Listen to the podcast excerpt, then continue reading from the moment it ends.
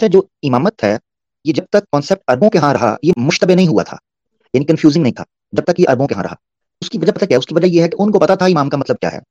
جیسے یہ تصور نان عربس کی طرف گیا ہے یعنی ایون پرشیا کی طرف آیا ہے عراق کی طرف آیا ہے، ٹھیک ہے؟ ایران کی طرف آیا ہے ہندوستان کی طرف آیا ہے۔ تب سے یہ امامت جو ہے نا، یہ ایک بڑا گنجلک سا پیچیدہ سا ایک عقیدہ بن کے رہ گیا ہے انفارچونیٹلی اور پھر اس کے ساتھ مختلف قسم کی عقیدتیں پھر اس کے ساتھ مختلف قسم کے جو ہے نا وہ متشابہ قسم کے وابستگیاں بھی اور میلانات بھی اور رجحانات بھی اس کی طرف جا چکے ہیں۔ اور پھر اس کو اتنا کمپلیکیٹڈ بنا دیا گیا ہے کہ آج عام انسان کے لیے ایون اسماعیلی کے لیے سمجھنا مشکل ہو گیا ہے۔ اور یہی وجہ ہے کہ اس آج تک حقیقت میں پتہ چل نہیں سکا کہ امام کے اختیارات کیا ہیں اور اس کی حدود کیا ہیں اس کی باؤنڈریز کیا ہیں اس کی اسپیسیفکیشنس کیا ہیں۔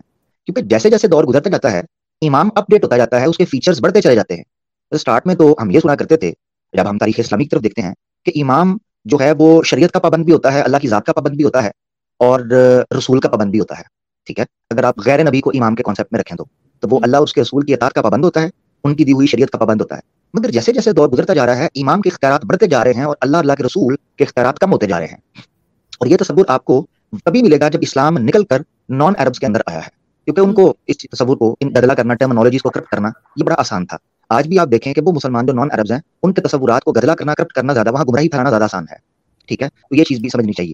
اقبال بھی فرما گئے تھے ایسے ہی حالات کے لیے کہ دمن بر صوفی و ملا سلام کہ پیغام خدا گفتن دمارا، ولے تعویل شاہ در حیرت انداز خدا و جبرائیل و مصطفیٰ دین اسلام کی جب ہندوستان میں اور ایران میں اور فارس میں جب اسلام کی تعلیمات پہنچی ہیں، تو یہاں کے رہنے والوں نے اس کی من مانی تعویل اور تعبیر اور تفسیر کی یقین، جانے کہ وہ لوگ بھی حیران ہو گئے جو دین اسلام کے لانے والے تھے۔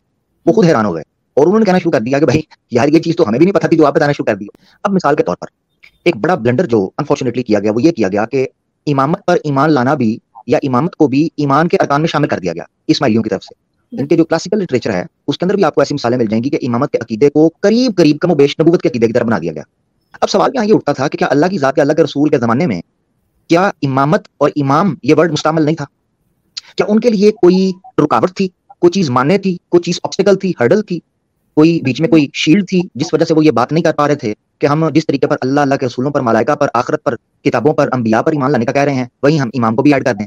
یعنی میں ٹھنڈے دماغ سے جب بیٹھ کر سوچتا ہوں نا، تو میں کہتا ہوں کہ مثلاً مشکل کیا تھی کہ یہاں پر امام بھی ڈال دیا جاتا۔ مجھے کوئی رکاوٹ نظر نہیں آتی کہ یہاں امام لکھ دیا جاتا۔ ایمان کی جگہ پر کیا مسئلہ تھا؟ Two plus two is equal to four ہوتا۔ جتنی کنفیوژن اسماعیلی حضرات کے اندر پائی جاتی ہے اور ان کو لے کر دیگر مسلمان طبقوں کے اندر پائی جاتی ہے، امامت کے عقیدے کو لے کر، یہ مسئلہ two plus two is equal to four کی طرح کلیئر ہو جاتا۔ کیونکہ اللہ پر ایمان وحدانیت قرآن انبیاء رسول ملائکہ یوم آخرہ یہ کرسٹل کلیئر ہے۔ جا بجا آپ کو اس کی چھاپ ملتی ہے اور ہی ملتی ہے۔ یعنی کرسٹل کلیئر اور ایبسولوٹ آپ کو لنک ملتا ہے کہ ان پر ایمان۔ مگر امامت کے تصور پر ایمان لانے کا اتنی قطعیت کے ساتھ کیوں نہیں کہا گیا؟ مانے کیا تھا؟ مسئلہ کیا تھا؟ ایشو کیا تھا؟ یہ تھی بنیادی ایک سوال اصول۔ جو جوڑنے کے لیے ہمارے اسماعیلی بھائیوں کو خود سوچیں ٹھنڈے دماغ سے کہ یہ سیدھی سیدھی بات بھی تو ہو سکتی تھی نا۔ یہ اتنا گھما پھرا کے کھینچنا ادھر سے ادھر سے تعویلیں باطنی ظاہری اوپر تلے یہ کرنے کی ضرورت نہیں پڑتی۔ جس سے کلیئر چیز ہوتی۔ اس کی وجہ آپ کو ایک بتا دیتا ہوں۔ یاد رکھیں جتنا بڑا عقیدہ ہوگا، اتنی زیادہ وضاحت اور بیان اور اس کو صاف ستھرا ہونا چاہیے۔ ورنہ آپ کسی سے ایمان لانے کا تقاضا کر نہیں سکتے۔ مثال کے طور پر اللہ تعالیٰ توحید کے اوپر کاربستہ رہنے کی اور پابند رہنے کی تلقین کرتے ہیں۔ توحید کے دلائل بھی اسی شدومت کے ساتھ دیے گئے ہیں۔ انبیاء پر ایمان لانے کے لیے اللہ تعالیٰ نے دلائل دیے ہیں۔ زور دیا ہے تو اس کے دلائل دیے ہیں۔ آخرت پر ایمان لانے کا کہا ہے تو اس کے دلائل دیے ہیں۔ کیا وجہ ہے کہ امامت کا صاف بولا بھی نہیں اور اس کے دلائل بھی نہیں دیے؟